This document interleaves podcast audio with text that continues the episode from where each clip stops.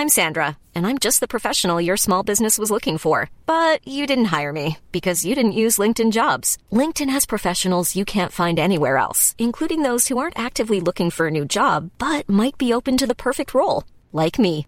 In a given month, over 70% of LinkedIn users don't visit other leading job sites. So if you're not looking on LinkedIn, you'll miss out on great candidates like Sandra. Start hiring professionals like a professional. Post your free job on linkedin.com/people today. More of a name and hmm. much more important to the overall banking system.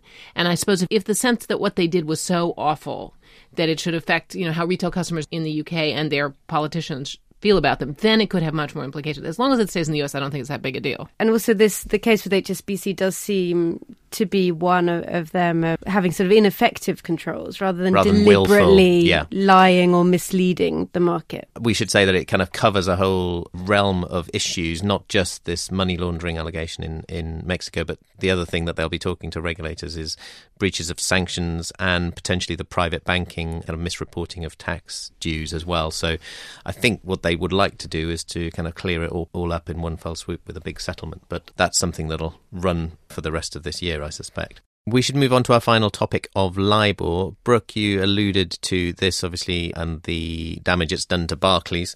On Monday afternoon, we're going to hear from Jerry Del Missier, the number three, uh, effectively at Barclays, who was the, the third person to lose his job over this affair.